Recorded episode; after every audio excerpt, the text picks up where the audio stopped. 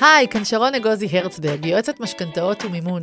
אני מזמינה אתכם להאזין לפודקאסט שרון עד הבית, שיעשה לכם סדר בדרך למשכנתה.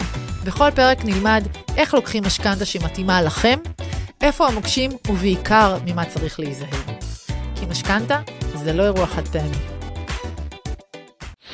אתם מאזינים לספריית הפודקאסטים של רדיו תל אביב. שרון, תצילי אותי. עם יועצת המשכנתאות שרון הרצברג. היי, כאן שרון הרצברג, יועצת וחוקרת משכנתאות ומומחית לבנקים. אני שמחה שהצטרפתם אליי לעוד פרק בפודקאסט שלי ברדיו תל אביב. אני כאן כדי לעזור לכם בדרך למשכנתה המתאימה ביותר עבורכם. בכל פרק אנחנו נדבר על סוגיה שנוגעת בחיים של כל אחד ואחת מאיתנו. אנחנו נפרק את הנושא ונבין איך לעשות את זה נכון, אז יאללה, מתחילים. היום אני רוצה לדבר איתכם על משכנתה בתהליך של רכישת מגרש ובנייה עצמית. מה בעצם שונה בתהליך הזה? מה אנחנו חייבים לעשות כדי לא להיות חשופים לשינויים שיכולים לתקוע את התהליך? בשונה מרכישה מקבלן ודירה יד שנייה שדיברנו עליהם בפרקים הקודמים, ברכישת מגרש ובנייה עצמית, התהליך יכול לארוך מה שנקרא מקצה לקצה גם שנתיים. לפעמים אפילו יותר, אני, אני תכף אדבר על מקרים. אמ, אנחנו לא רוצים חלילה שנגיע למצב שבו הבנק יכול לבטל את האישור העקרוני שהוא נתן בתחילת הדרך, או לחילופין, להקטין לי את סכום המשכנתה שהוא אישר לכם בהתחלה. שוב, אנחנו תכף ניתן דוגמאות ונראה איך זה יכול לקרות. אז אני רוצה להתחיל מלשתף אתכם במקרה של לקוחות שלי. אחד מהזוגות שאני מלווה בבנייה עצמית. זה זוג שאני מלווה אותו ממרץ 2019. לשמחתם הם עלו בהגרלה לרכישת מגרש בהרחבה של אחד המושבים בצפון. אה, אתם יודעים, היום אה, כמעט ואין קרקעות בארץ, וכל קרקע היא כמו איזה... זהב, יהלומים אה, מאוד מאוד נדיר, ומאוד שמחו. והם הגיעו אליי ממש ממש בתחילת הדרך, שזה הדבר הכי נכון וטוב לעשות מבחינתכם, אלה שהולכים לקנות מגרש ולבנות. אה, מקרים כמו שלהם יכולים לקחת כמה שנים, כמו שאתם רואים, אנחנו באוקטובר 2022, ועדיין לא לקחנו את המשכנתה אה, לבנייה עצמית, וזה נובע מכמה סיבות. אחד, אין שם עדיין אה, פיצול של כל קרקע על שם מי שרכש אותה. ולכן בשלב של רכישת המגרש, הבנקים לא יכולים לתת שם משכנתאות, ואותם לווים, אותם אלה שזכו בהגרלה הזאת, נדרשים לממש את הקרקע, לממן את הקרקע מהון עצמי. צריכים להביא כסף מהבית. לא לכולם יש כסף מהבית להביא בשלב הזה, ולכן עשינו איזושהי תוכנית מימון שחלק הם נעזרים בהורים, חלק הם לוקחים הלוואות לתקופה קצרה, כאשר בידיעה מראש אנחנו בכספי המשכנתה שניקח בעתיד עבור הבנייה העצמית, אנחנו נוכל בעצם להחזיר להם חלק מהכסף ולסלק את אותם הלוואות. אבל שוב, הכל צריך לעשות בתכנון בראש, בידיעה, בהתאמה לרגולציה של הבנקים. אז במהלך הזה שבו אני מלווה אותם, עשיתי אישור עקרוני אי שם ב-2019, על סכום מסוים שבו חשבנו שיעלה להם המגרש והבנייה העצמית. מאז, כמו שאתם יודעים, דברים במשק משתנים, יוקר המחיה עלה, אה, עלויות הבנייה השתנו, הבנקים משנים כל הזמן את המדיניות פנים שלהם, שזה משהו שאתם צריכים להבין. זאת אומרת, גם אם לפני חודשיים אישרו לכם משכנתה, שימו לב, בעקבות עליית הריביות, ההחזר החודשי השתנה לרעה, הוא עלה. ולכן אם הייתם מראש באישור העקרוני, בעת מתן האישור העקרוני, אם הייתם גבוליים, אתם צריכים לבדוק שוב שאתם עומדים בקריטריונים, שלא תגיעו למצב שקניתם נכס, לא משנה כרגע איזה נכס, וכשאתם באים לקבל את כספי המשכנתה, פתאום הבנק אומר לכם, רגע, stop, אתם כבר לא עומדים בקריטריונים, ההחזר של המשכנתה שלכם עובר את ה-40% מההכנסות נטו שלכם, ולכן אני לא יכול לתת אותו. אז בואו נחזור למקרה שלנו. אני מלווה אותה מ-2019, נאלצנו להגיש כמה פעמים את האישורים העקרוניים. כל פעם שאנחנו מגישים אישור עקרוני, אנחנו נדרשים לבקש מהלקוח עוד פעם תלושי משכורת ותדפיסי בנק עדכניים, לעבור לבנק או לשני הבנקים שאנחנו מולם כרגע מתנהלים, ולבקש אישור עקרוני גם על המגרש וגם על הבנייה העצמית. היום הבנקים נותנים עד 75% מימון. עכשיו, מה הקאץ'? המימון הזה, ממה הוא נגזר? כשלקוח בא לקנות מגרש, הבנק יתייחס או למחיר שמצוין בחוזה, או לשמאות הנמוך מביניהם, אוקיי? בוא נניח שהמחיר החוזי הוא 2 מיליון, והשמאי אימת את זה ואמר שזה גם 2 מיליון, אז הבנק יגזור 75 אחוז, שזה מיליון וחצי, וייתן לכם את הכסף הזה למגרש.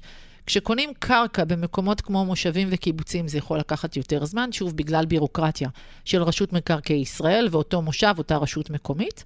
כשאתם קונים קרקע מבן אדם פרטי, בעיקר אם היא רשומה, הקרקע רשומה בטאבו, שזאת קרקע פרטית, אז התהליך של רכישת מגרש הוא מאוד מהר, הוא יכול לקחת חודש, חודש וחצי, מה שנקרא, מקצה לקצה, מרגע שהתחלתם משא ומתן, חתימת חוזה וקבלת כסף. אז צריך להיערך לזה, עדיף מי שחושב לקנות מגרש ולעשות בנייה עצמית, עוד בשלב המחשבה להיפגש עם איש מקצוע, יועץ משכנתאות פרטי, שבאמת יישב איתכם על uh, תוכנית אקסל מסודרת. אז אני חוזרת לאותו סיפור, באמת מאז ועד היום הגשנו כמה פעמים את הבקשה, ולאט לאט, אה, תוך כדי הדרך, הם הבינו שהם רוצים לעבור ממגרש שאפשר לבנות עליו 120 מטר רבוע, למגרש שאפשר לבנות עליו 160 מטר רבוע. במקרים כאלה אנחנו עושים חישוב מסלול מחדש. יושבים שוב ובוחנים האם אתם יכולים לקבל את הכסף שאתם בונים עליו כדי לעשות בנייה עצמית, האם הבנקים מוכנים להיכנס איתכם. אני מזכירה לכם שכשהבנק יראה היום את ה... הפרטים שלהם, הוא יראה בתדפיסי בנק הלוואות. ולפעמים הבנק יגיד, לא, אם אתם עוברים את ה-40% מהנטו בהלוואות שיש לכם פלוס המשכנתה שאתם מבקשים, אני לא יכול לתת לכם את הסכום. אז התפקיד של היועץ הפרטי הוא גם לשקף לבנק מתי בעצם הלקוח לוקח את המשכנתה בפועל. לאו דווקא מתי אני, אני יכולה להגיש היום אישור עקרוני, והם ייקחו את הכסף רק בעוד שנה.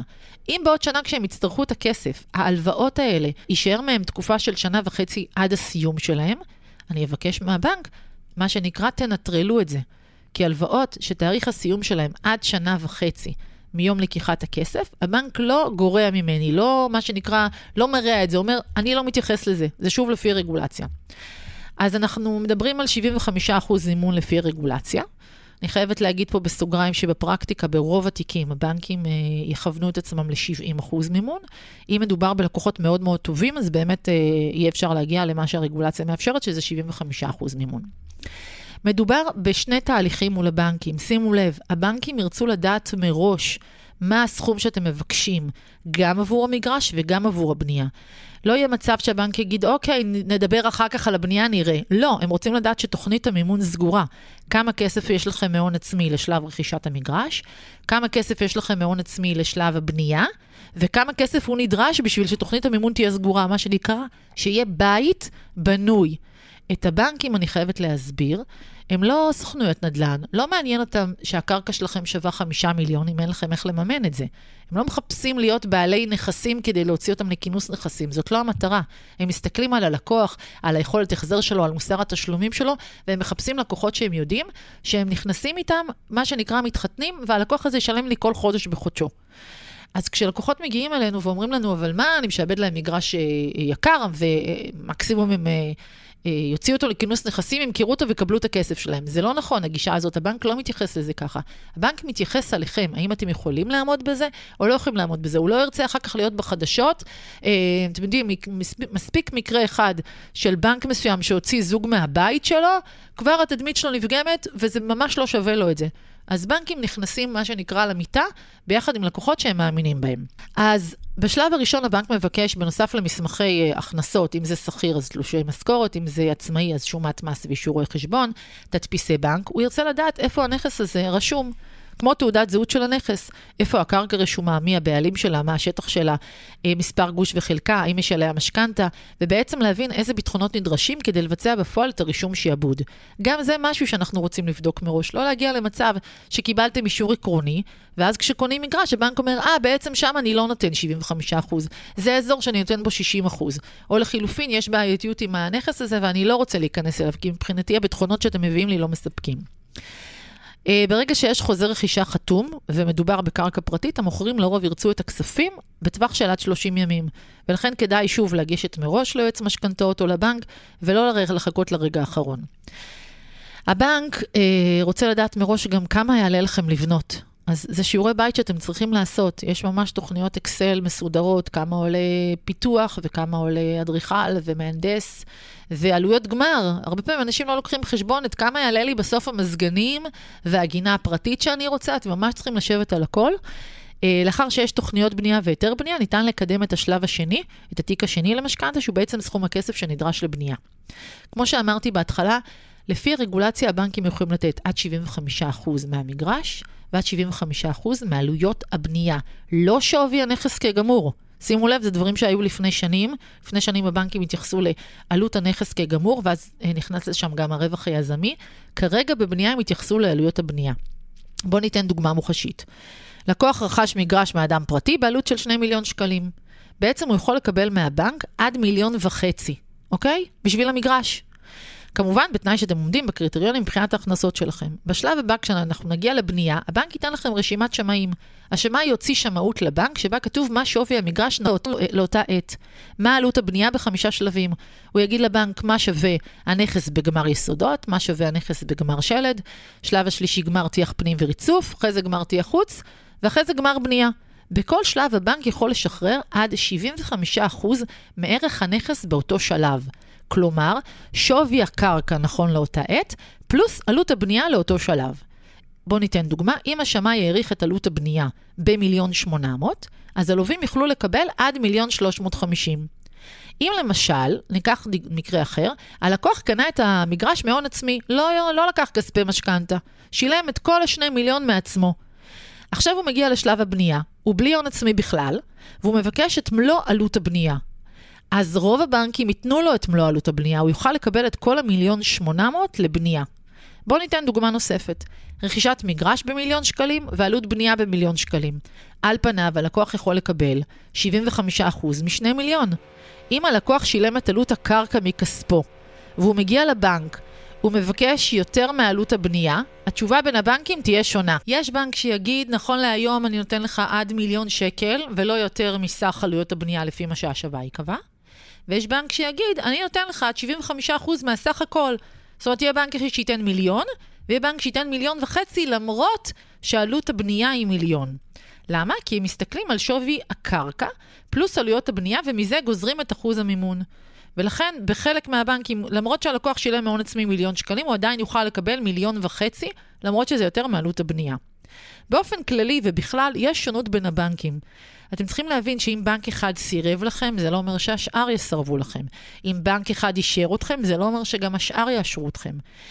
גם, ב, גם אם תראו את אותם מסמכים לעשרה בנקים, כל אחד מנתח את ההכנסות שלכם בצורה שונה. אוקיי? נכון שרוב הבנקים הם די קרובים אחד לשני, אבל עדיין יש שונות. וכמובן גם בשיקולי אשראי, כי בסוף מדובר באנשים. מי שיושב למעלה בהנהלות הבנקים ומקבל החלטות זה אנשים, ואנשים מושפעים מכל מיני שיקולים, גם אה, מה שהם למדו, גם הסביבה שאנחנו נמצאים בה בשוק המשכנתאות, וגם נטיית לב, אין מה לעשות, כולנו כבני אדם, בשיקולים שלנו, גם הכלכליים, יש לנו גם איזשהו פרמטר שנכנס שם, איזשהו משקל לנטיית הלב שלנו. גם באחוזי המימון יש שוני בין הבנקים וגם בקצב שחרור הכספים. חשוב ש- מאוד שתשאלו את כל השאלות האלה מול הבנקאי בבנק שבו החלטתם להתקדם. תשאלו את הכל מראש, מה אני צריך לדעת? באיזה מקרים אני לא יכול לקבל את הכסף. תבינו, בכל שלב, נגמר עכשיו גמר יסודות, ובגמר יסודות שווי הקרקע הוא 2 מיליון, ועלות הבנייה היא עוד 500, אז הלקוח יכול להיות בעד 75 אחוז מ-2 מיליון 500, אוקיי? והוא צריך להבין כמה כסף הבנק משחרר לו בשלב הזה מראש, כדי לדעת כמה הון עצמי הוא צריך להביא. שלא תמצאו את עצמכם במצב שאתם באמצע בנייה, הבנק לא משחרר כסף כרגע בשלב שאתם נמצאים בו, אין לכם הון עצמי ואתם תקועים. היה לי מקרה עם לקוח שלא הקשיב לי. אמר לי, אני רוצה מיליון שקל לבנייה. אני בבנייה נוטה לאשר יותר. למה? כי אנשים לא באמת מתכננים כמו שצריך, תמיד יש בלת"מים, ואני אוהבת uh, שיהיה ספיירים, שיהיה רזרבות. ביקשתי ממנו, בוא נאשר לך מיליון 200, הוא לא הסכים בשום פנים ואופן, למרות שהסברתי לו את כל היתרונות, וכמעט שאין חסרונות. אם אני מאשרת מיליון 200, אתה לא חייב למשוך את כל הכסף שאישרתי.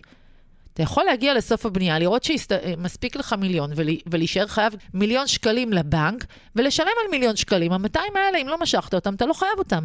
לא הסכים, לא הסכים בשום פנים ואופן. אחרי שהוא התחיל בנייה, הוא הגיע לשלב גמר הבנייה עם הרבה מאוד חובות. הוא לא התנהל נכון, הוא לא שחרר את הכספים בקצב הנכון, הוא לא הביא אה, את הכספים מהון עצמי שהוא היה צריך. הוא הגיע למצב שהוא נותן צ'קים עם תאריכים עתידיים, ואמר לספקים, אל תגבו אותם לפני שאתם מוודאים מולי שיש כסף בחשבון. אמרו לו, בסדר, בסדר, ולמרות זה, כן גבו את הצ'קים. הבן אדם נכנס לסחרור, ברגע שחוזרים לכם יותר מחמישה צ'קים, אתם כבר באיזושהי אה, התראה שם של סימון אדום, לקוח בחיווי, אם חוזרים 12 צ'קים, אתם כבר לקוח מוגבל, כבר אף בנק לא רוצה לתת לכם אשראי. כבר מה שנקרא, הרסתם לעצמכם, אל תהיו במקומות האלה. תמיד תתייעצו עם אנשים שמבינים. אז חשוב לשאול את כל השאלות האלה. אה, יועץ משכנתאות פרטי מנוסה ידע להדריך אתכם, אה, בנקאי כדאי שתגיעו עם הרבה שאלות מראש, איך עושים את זה. אה, אני כבר אתן לכם כמה טיפים. חשוב שתדעו שיש עדכונים כל הזמן, גם ברגולציה וגם במדיניות הפנים, ולכן אישור שקיבלתם היום, יכול להיות שבראשון ל-12 כבר לא רלוונטי, או בראשון לראשון, להתעדכן כל הזמן. אז כמה טיפים, כמו שאמרנו. הטיפ של שרון. אל תישארו בלי הון עצמי בכלל. תמיד תשאירו לעצמכם רזרבות של קצף לכל מיני הפתעות שלא צפיתם. תדברו עם אנשים שסיימו בנייה ותשאלו מה הייתם עושים אחרת, או מה גיליתם לאורך הדרך ופשוט תכתבו את זה. לא להגיד אני אסגור, שבו עם מחברת, תכתבו את זה. תכינו טבלת אקסל מסודרת של כל ההוצאות שלכם, ותיקחו 10 עד 15 אחוז עלויות נוספות להפתעות. אם תוך כדי תהליך הבנייה יש תקופה שנחשבת טובה בריביות של משכנתאות, אל תהססו. תנסו לקחת כמה שיותר כספים מהמשכנתה, מה שמתאפשר כמובן. לפעמים אנשים עושים טעות, הם אומרים לי, לא, אני מעדיף עכשיו לשלם מהון עצמי, לקחת את המשכנתה בשלב כמה שיותר מאוחר כדי לא להתחיל לשלם החזר חודשי, ואז הם מגיעים למצב שהם אה, שבויים של הסיטואציה. הם לוקחים את המשכנתה מתי שהם חייבים, אם באותה עת המשכנתה נמצאת, התנאים של המשכנתה הם בריביות גבוהות, הלקוח די נתקע. אז תכנון נכון ומעקב של איש מקצוע יכולים לחסוך לכם עשרות אלפי שקלים ולמנוע מכם טעויות שלא גורמות להפסד כסף אלא עוגמת נפש. לגבי ביטוחים, כדאי לעשות ביטוח על כל הסכום של הבנייה העצמית למרות שאתם לוקחים את הכסף בשלבים.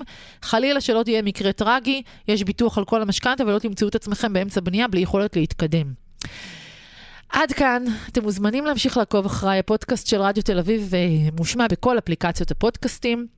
בחלק מהם אפשר באמת לסמן אה, באיזשהו מקום של פעמון ולקבל התראה כשעולה פרק חדש. יש לי גם המון טיפים בעמוד הפייסבוק ובעמוד היוטיוב שלי. מקווה שתהנו, ואם אהבתם אל תשכחו לחזור ולפרגן. אה, אני אסיים עם המשפט שאני הכי אוהבת. משכנתה זה לא מוצר בזאפ, המשכנתה חייבת להיות מותאמת לצרכים שלכם. תודה שהייתם איתי, תודה לנועה שפירא, טכנאית השידור, ולצוות האולפן, וניפגש בפרק הבא של שרון תצילי אותי.